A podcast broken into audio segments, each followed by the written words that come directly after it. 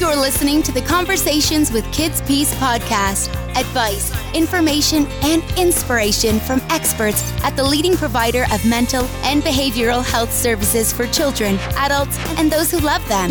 Now, here's your host. Hello, and welcome to our podcast series, Conversations with KidsPeace. I'm Bob Martin.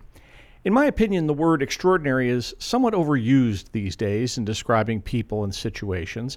However, a few weeks ago, we were introduced to a young woman who truly meets the criteria for that description. Dacia Copeland is an 18 year old who's in her freshman year at Ball State University in Muncie, Indiana. She's a foster child through the KidsPeace Foster Care Office in Indianapolis. Her insights into the world of foster care really captured our attention and imagination, and we asked her to come on the podcast to share some of her thoughts. She joins us on the phone from Ball State. Dacia, thanks for being with us. Hi, Mr. Martin. Thanks for having me. Oh, wonderful, wonderful. Really enjoyed your, your thoughts. So, we want to kind of get a little bit into your perspectives on foster care. But first, could we ask you to just briefly describe what your experience has been with foster care and treatment. Um, well, I've been in the system since I was about seven and a half. That's about six or seven different placements in over three different counties in Indiana. I was placed in the same psychiatric unit in a hospital two different times and then a residential facility for one six month stay. Okay. Now you um you recently had a Q&A session with the foster care staff at our office in Indianapolis and you offered some advice to kids going into foster care. And one thing you said really stuck with me.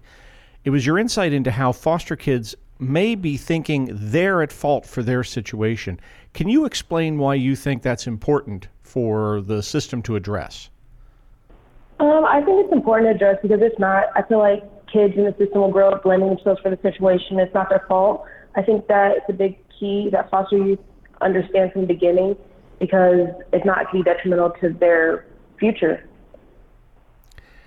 Do you feel like you uh, did you go through that? Did you feel like at some point you were saying, "Wow, if I had done something differently, this would be different for me"? Yeah, that was a big. That was one of my big things when I was growing up, and part of that was the reason why I ended up in a psychiatric unit and then a residential facility so much because I blame myself and I held on to a lot of that, a lot of the causes for me and my siblings being in care, and I blame myself for that, and I realized that it wasn't my fault. Yeah. Now, what would you say to foster kids who say uh, they're turning 18, so they're going to leave the system? You have a strong opinion on this.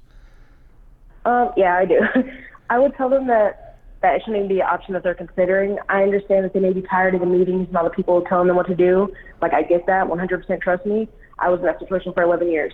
But being a, a youth who aged out, I will tell you that you're better off sticking with the system as long as you work with them rather than leaving because they help so much with skills you need to be successful as an adult. They help with finding an apartment and finding a car and good skills that you'll need when doing these things and, and just a bunch of other things. Like they help me in getting ready and preparing to go to Ball State, which is was a big goal of mine, and I'm here.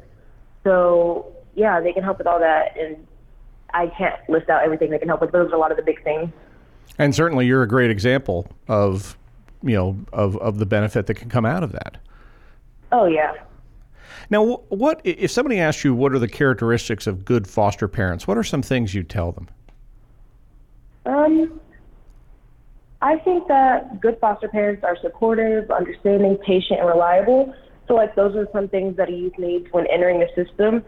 Um, and if you're able to provide those things, then you're a great foster parent, in my opinion, because a lot of those things are things that kids need. What advice would you have for uh, new foster parents, people that are just starting out uh, fostering? Um, one of the big things I would tell them is don't make the kids that come in your home feel like they're obligated to treat you as their replacement parents, because that isn't the case. I talked a lot about this at my meeting with the staff in Indianapolis too a major thing I struggled with a lot of times when I was younger and even as I grew up was I felt like I was being pressured into making my foster parents my replacement parents. And I felt like I was being a little bit of a disappointment or ungrateful when I didn't treat them as my parents, even though they took me into their home. Um, I was never really disrespectful or rude to them, but the way I saw it when, like, they were being so nice to me and like, be, like helping me when my parents couldn't do that, felt like I wasn't being the best child that I could have been. So for new foster parents, I would just say don't put a child in a position where they have to choose between you and their parents. You should be there for them because they're going to need you, but don't cross the line. I could see that that would be, you know, a, a mistake that a new uh, foster parent might make, coming in and saying, "I want to, you know, open my home. I want to open everything to this child, mm-hmm. give them the thing." And what you're saying is, a lot of times that's not that that's not going to be seen in that positive light by the child. Yeah, it could they, it could really turn out more negative than you may you might not mean it as in oh I'm trying to replace your parents, but they might feel that way, and then it would could mess up their sort of psyche and the way that they behave because they feel like oh they're not doing the right thing for you even though you took them into their home and they had nowhere else to go. Sounds like you're saying that uh, managing expectations is a phrase that's used in a lot of different ways, but it, it certainly applies in this situation. Oh, yeah. Now, one thing, uh, a, a, more positive note, and um, by the way, I should I should give a shout out to our colleague, our friend Christian Deck, who's program manager at the Indianapolis office. He did a blog post for our website at fostercare.com um, that talked about you and it talked about your uh, your achievements in the conversation. And he made a point mm-hmm. of saying um, that the office folks there in Indy were really blown away by all the activities you cited that you use to maintain your yourself and a healthy balance in your life. Can you tell us a little bit about the hobbies and the self care activities you're enjoying? Uh, yeah, sure. My hobbies include painting, meditating, and self reflecting. I feel like a big part of learning more about yourself and like loving yourself more is reflecting and just basically learning about yourself. Um, something I really struggled with in the past was self-loathing, but I found out that taking time for myself meditating and calming down and breathing is just really helpful for me personally. And then painting, I've been doing since I was really young. I've won a few art competitions through KidsPeace, and I found that taking, that's something that allows me to express my creative side, so it's fun. Like something I enjoy doing even now while I'm in school.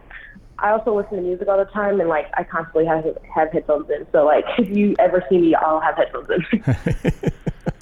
so, um, and and you mentioned that um, in some ways it, it's a way of sort of becoming mindful of who you are and and and the mm-hmm. things that are going on around you. How do you think that's yeah. gonna that's gonna you know play out, if you will, as you look to continue your progress as you continue through school and continue into your uh, into your adult life? Um, I think that being mindful is a big thing for me in like all endeavors that I will be going, that will be having like forward in life. But I think that personally, I tend to overwork myself and stress myself out a lot. I think that as I get older, I need to be mindful of how much responsibility I put on myself at one time, so that I don't like panic or have panic attacks or like become frustrated with myself. So, and especially for my desired career, I need to slow down and breathe and figure out what will best help me. So I think that being mindful of my feelings and my behaviors and my the responsibility that I put on myself is a big thing. Speaking of that, uh, do you have a sense of what you might be wanting to do as a career when you uh, get done with your with your education? Yeah, I'm currently a psychology major. I plan on continuing on the route to get my psychiatry license. I want to be a child and teen psychiatrist, preferably in a hospital, but I'm okay with practicing anywhere really. I just really want to work with kids and teens. And you'd have that, that great perspective and, and, and experience that you can share with them. Um, oh, and, yeah, that's, yeah. And, and really, too, you know, I, I think what you were saying there about being mindful is so important, I think, for so many people.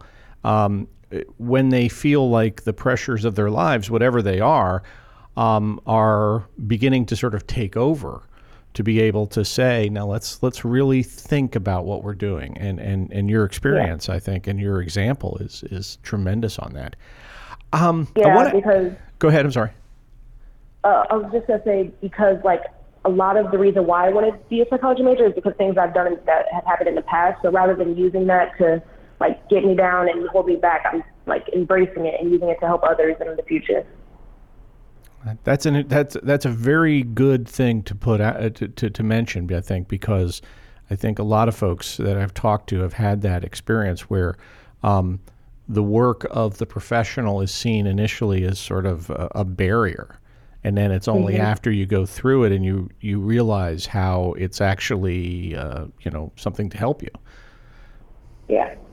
Now I have to ask, how, you, you you've been there for how many weeks at Ball State? Um, About a month. About a month. How did how is life at college?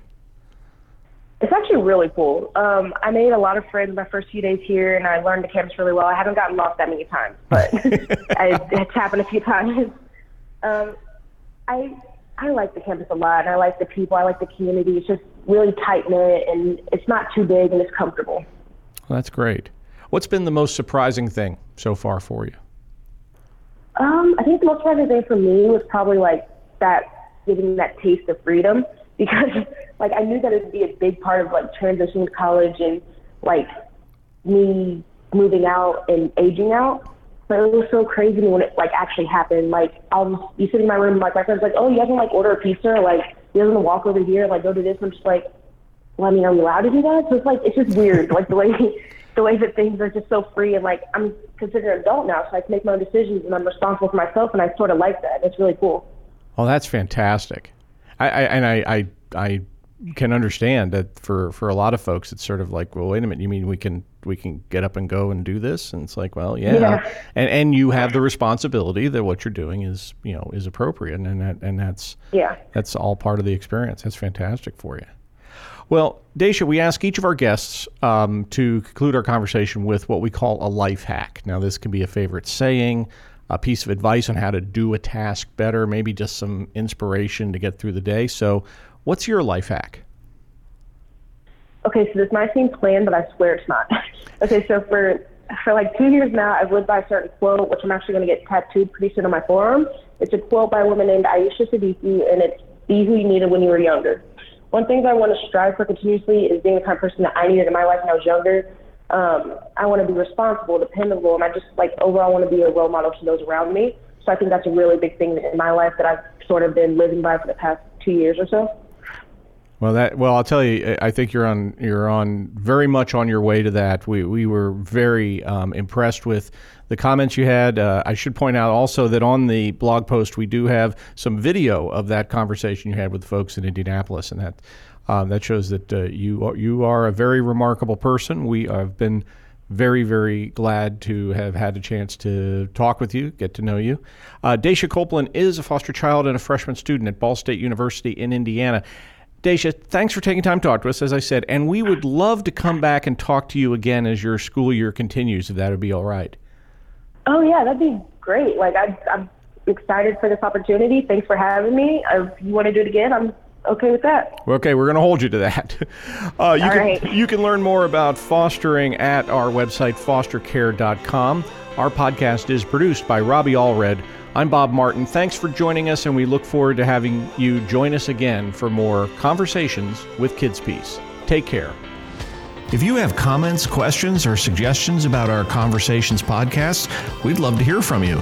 Go to www.kidspeace.org to learn more about the series and share your thoughts.